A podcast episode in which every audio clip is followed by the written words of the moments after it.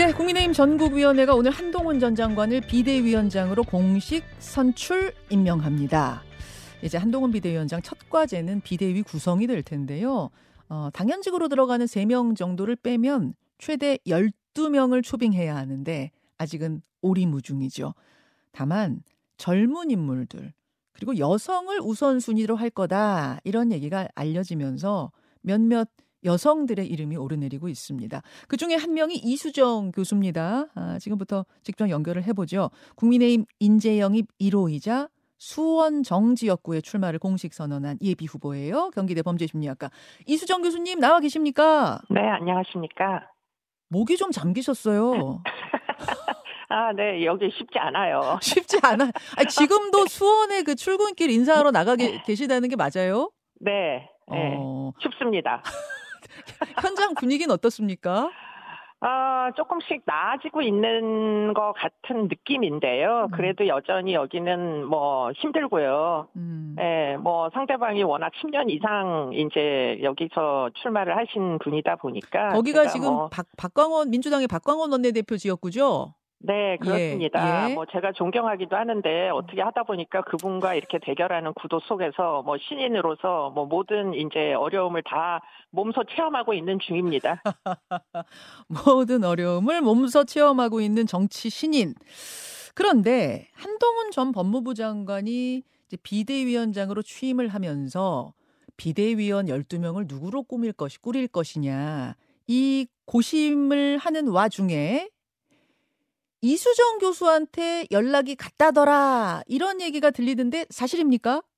뭐 그게 전화로 공식적인 지금 제안을 하신 건 아닙니다. 그렇기 때문에 지금 어, 지금 오늘 비대위원장 취임을 하셔야 그 다음에 예. 이제 아마 위원들을 선정하시는 전화를 하시지 않겠습니까? 그런데 예.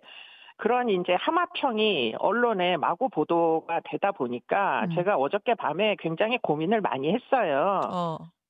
제가 지금 여의도를 왔다 가 왔다 갔다 하면서 이게 수원에 선거를 치를 수 있는 그런 만만한 지역인가 생각해 봤는데 전혀 답은 아니다. 그렇기 때문에 저는 제 선거에 몰두하는 것이 그게 맞다 이런 결론에 도달했고요. 어. 만에 만에 하나 저에게 전화를 하셔도 예? 제가 지금 거절을 해야 되는 게 맞다 이런 결론에 도달했습니다. 아니 잠깐만 이수정 교수님. 그러니까 네, 네, 한동훈 네. 전 장관이 직접 전화를 한 건 아니지만 아닙니다. 문자를 네, 네. 통해서 연락을 했던 건 맞고요. 그거는 SNS라는 그 뭐 네트워크를 통해 가지고 서로 덕담 수준으로 여러 사람이 이야기를 했던 거고요. 아 카톡으로요?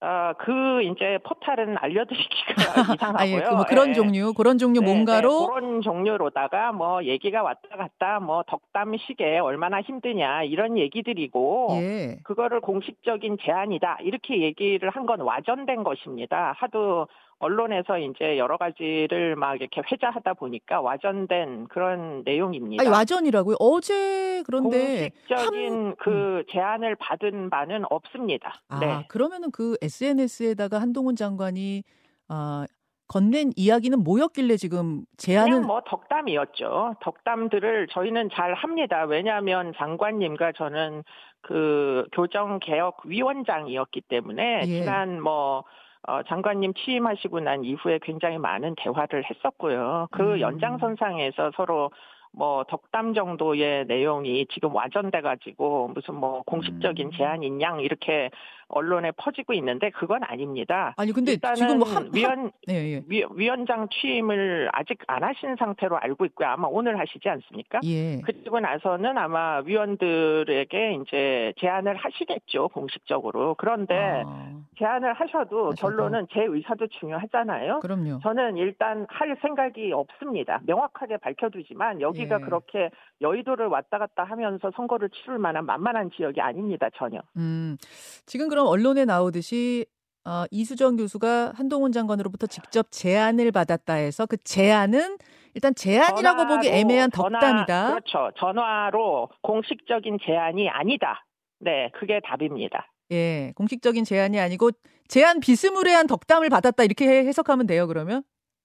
어, 그게 제안이라고 볼 수 있는지 일단 덕담이다가 정확하죠. 네. 그리고 설사 제안이 온다 하더라도 나는 거절이다 지금 명확히 하신 건가요? 네, 지금 명확히 얘기 어, 드립니다. 어, 명확히. 어저께 밤에 너무 많은 전화를 받아가지고 제가 이래가지고서는 예. 제 전투력이 전부 낭비돼서 아. 실제로 제 싸움에 이게 역량 발휘가 불가능하겠다 이런 판단을 어저께 밤에 제가 했고요. 아, 아이 그럼 이수정 교수님 네, 어제 네, 네. 밤만 해도 어떤 기사가 나왔냐면은 이런 제안이 오면 거절할 군번은 아니다. 내가 정치 신인인데 거절할 군번이 아니에요라고 답한 당연히 게... 거절할 군번은 아니죠. 그 말은 제가 한 게 맞아요. 예, 예. 거절할 예. 군번은 아니다. 근데 공식적으로 제안을 안 하셨는데 지금 예. 뭐 거절하냐 받아들이냐를 따질 지금 단계가 아닌 거죠. 아, 거기에다가 밤사이에 너무 나가서. 많은 전화가 오고 막 야 이게 비대위원이 되면은 이, 이게 내 지역구도 수습이 안 되겠구나라는 생각이 드니까 내 코가 석자다라는 생각이 드니까 이제 진짜 아 이거는 이거는 뭐, 이거는 말이 안 된다. 저는 아. 여의도에서 무슨 일이 일어나던지가 제 선거에 전혀 도움이 되지 아니한다. 그 결론이고요. 저는 유권자들과 함께하기로 했고 예. 그 함께하기로 하고 나서 보니까 바로 그 여의도 일 때문에 민주당 의원들께서 지역을 돌보지 않은 게 눈에 들어 오는데 분명하게 지역 여기저기서. 근데 그 네. 일을 제가 지금 비대위에 합류를 해서 그걸 또 똑같이 반복하는 게 그게 제 선거에 도움이 되겠습니까? 어, 저는 바... 지역을 돌볼 생각이고요. 음... 지역을 돌보지 않은 그분들을 비판하는 입장에서 출마를 한 겁니다. 음, 그렇기 음. 때문에 여의도 일에 관심을 일단 당분간은 두지 아니하겠다. 그게 제 음. 결심입니다. 약간 이거는 저 민주당 박광원 원내대표 디스처럼 들리기도 하고요, 이 교수. 아니 뭐 꼭 디스가 아니고요. 예, 네, 뭐 알겠습니다. 디스할 생각도 없고 저는 제 일에 몰두하겠다 이게 결론입니다. 알겠습니다. 아, 밤사이 한바탕 그러니까 이수정 교수님 마음에 폭풍이 휘말아 휘몰아치고 갔네요. 마, 많은 일 들이 오고 갔네요. 그렇습니다. 전 지금도 수원에서 유세를 해야 되는데 이런 네. 전화를 지금 하고 있잖아요. 명함을 빨리 나눠줘야 됩니다. 알겠습니다. 그 한동훈 비대위 그러면 이제 난 나는 못하지만 이수정 교수는 못하지만 이런 사람이 좀 들어가서 어. 어, 당을 혁신해 줬으면 좋겠다. 비대위 활동을 해 줬으면 좋겠다. 어떤 사람을 추천하세요? 뭐 좋은 여성 뭐 그 전문가들도 저는 많다고 생각이 들고요. 음. 그리고는 젊은이들이 많이 들어갔으면 좋겠습니다. 그게 사실은 선거 제도에 대한 여러 가지 문제들도 아마 토론을 하게 될 거고요. 뭐 음. 공천 절차나 그 비대위니까 많은 것들이 이제 그 토론이 될 거 아닙니까? 그렇기 네. 때문에 그런 것들이 좀 더 많은 사람들에게 기회를 줄 수 있게 보다 적합한 사람들에게 공정한 기회가 되도록 음. 제도를 좀 혁신하는 데에 집중을 좀 해주셨. 했으면 좋겠어요. 그러면 지역구에 출마하는 분들보다 이번에 출마하지 않는 뭐 외부 인사 이런 사람들 중에 7, 8, 9세대 젊은 세대 그리고 여성들이 좀 많이 들어갔으면 좋겠다 이런 말씀입니까? 그렇습니다. 네. 예, 예. 한동훈 비대위 앞에는 3대 킬러 문항이 놓여 있다. 이런 얘기들을 요사이에 많이 하는데 하나가 내일 탈당하는 이준석 전 대표와의 관계 설정. 두 번째가 김건희 여사 특검에 대한 대처. 그리고 세 번째가 공천 작업을 어떻게 할 거냐, 일, 일종의 물갈이 세대 교체 어떻게 할 거냐, 이게 이제 어려운 과제다. 동감하세요? 뭐 틀림없이 다 쉬운 답이 있지 아니하네요. 네. 그렇죠. 네. 당장 첫 번째 킬러 문항 내일 탈당하는 이준석 전 대표와의 관계는 어떻게 풀어야 된다고 나름 생각하십니까? 저는 뭐 제가 여기 와서 더더욱 느낀 건데 네. 이게 협력과 통합이 결국에는 가장 좋은 전략이다. 이 일이 갈라치고 저리 갈라치고 남녀를 갈라치고 노소를 갈라치고 이거는 좋은 전략이 절대 아니라는 판단이고요. 어.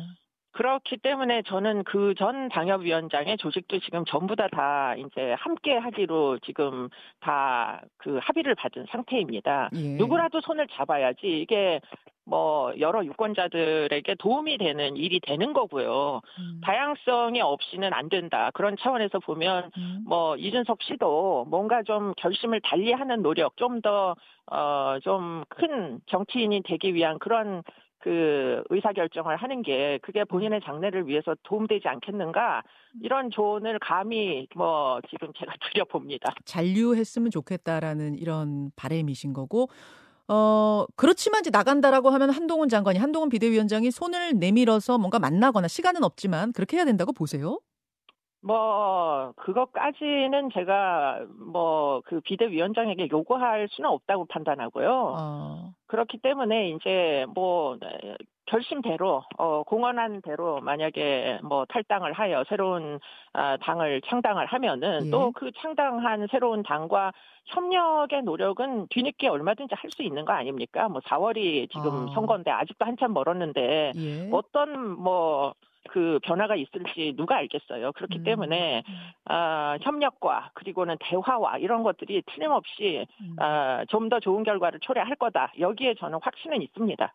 사실은 최고위원들 사이에서도 이게 입장이 좀 갈리더라고요. 어떤 최고위원은 이렇게 된 이상 이걸 뭘 이 사람까지 끌고 가야 되느냐, 이젠 따로 갈 길 가자 하는 분이 있는가 하면 이수정 교수처럼 그래도 끝까지 최선을 다해서 뭐 끌어안고 함께 갈 수 있도록 뭔가 해야 한다. 이런 분들도 계시던데 이게 어느 지역에 출마하느냐에 따라 좀 다른 것 같아요.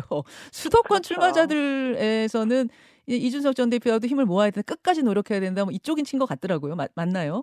음, 아무래도 이분이 이제 당을 뭐 대구 지역을 중심으로 경북 지역을 중심으로 해서 지금 운영을 하시겠다는 거 아닙니까? 그렇기 네. 때문에 아마 입장이 좀 다를 수는 있겠다 그런 생각은 음, 듭니다. 알겠습니다. 김건희 여사 특검법에 대해서는 어떻게 대처해야 될 거냐? 이거는 더 어려운 과제인데 아, 어떻게 풀어야 된다고 보세요?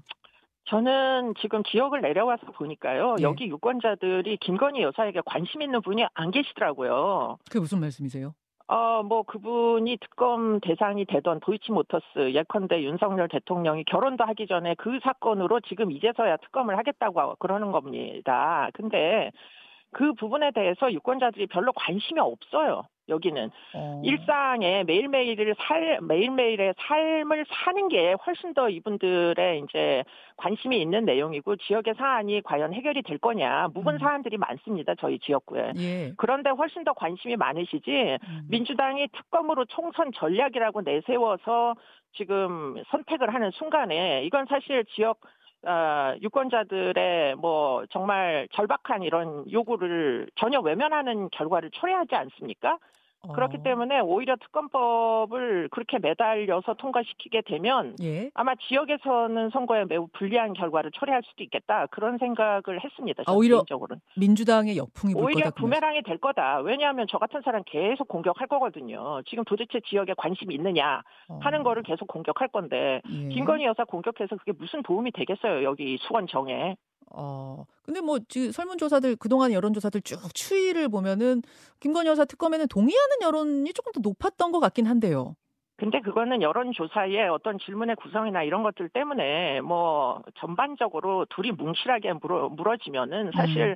이제 뭐 유권자들 아니 지금 피조사자들이 정확하게 내용을 모르잖아요. 음흠. 그렇기 때문에 지금 그 특검의 주제가 결혼하기도 전에 일어났던 일로 예. 지금 어뭐 혼인 전에 아내가 무슨 일을 했는지 다 알고 결혼하는 사람이 있나요? 어. 네, 뭐 그런 내용이라고 아주 디테일하게 얘기를 하면 많은 사람들이 아 이게 맞나 이런 생각도 할 수도 있는 거고 지금 지역의 문제가 아니잖아요. 이거는 지역 선거인데요. 예, 네. 예, 알겠습니다. 그렇습니다. 아니, 지금 왜왜 왜 그분하고 결혼했냐 이거 갖고 특검을 하는 건 아니 아, 그러니까요. 합니다만, 아니긴 지금 합니다만. 그게 지금 상당히 좀 궁금증입니다. 네. 이게 왜 수사가 이렇게 어, 부진하게 됐느냐? 이제 검찰에 맡길 수 없으니 특검을 하자. 이게 민주당의 논리인데 이수정 교수 보시기에는 그게 억지 논리로 아마 유권자들에겐 인식될 것이다. 이런 판단 하에 결국 특검에 대해서 그럼 한동훈 비대위원장이 거부 뭔가 조건부 수용도 아닌 거부 방침으로 확실하게 가야 된다 이 말씀이세요? 저는 그거는 모르겠어요. 저는 개인적으로는 뭐가 문제가 있으면 총선 음. 끝나고 하시라. 아 개인적으로는 그렇게. 네, 제 선거에 음. 하나 도움 안 된다. 네, 그런 말씀을 드리고 싶네요. 알겠습니다. 지금 한 1, 1 2분 정도 남았는데 아, 이제 막 정치에 입문하는 신인으로서 한동훈 비대위에 꼭 당부하고 싶은 말씀이 있다면요. 어, 지금 뭐 여러 가지로 이제 어려움이 있어서 뭐 지역은 굉장히 지역마다 뭐 도탄에 빠진 지역도 있고 아마 그럴 겁니다. 그렇기 때문에 이 지역 선거거든요. 총선은 예, 예. 이 선거에 굉장히 도움이 되는 방향으로 음. 그렇게 의사 결정을 해주시면 매우 감사하겠다 이런 말씀을 드립니다. 네. 알겠습니다. 아, 어제 밤만 해도 사실은 내가 저, 저 거절하고 이럴 군번이 아니다라는 말씀을 하셨다고 해서 네 어저께 수락... 결심을 했습니다. 거절하기로. 네. 저는 수락으로 사실 생각하고 인터뷰를 시작을 했는데 밤 사이에 아 이건 아니구나 이건 아니겠다 이런 결론이 다른 결론이 났다는 새로운 속보를 전하면서 오늘 인사 나눠야겠네요. 이수정 교수님 고맙습니다. 고맙습니다. 예 국민의힘 이수정 예비 후보였습니다. 김현정의 뉴스쇼는 시청자 여러분의 참여를 기다립니다. 구독과 좋아요, 댓글 잊지 않으셨죠? 알림 설정을 해두시면 평일 아침 7시 20분 실시간 라이브도 참여하실 수 있습니다.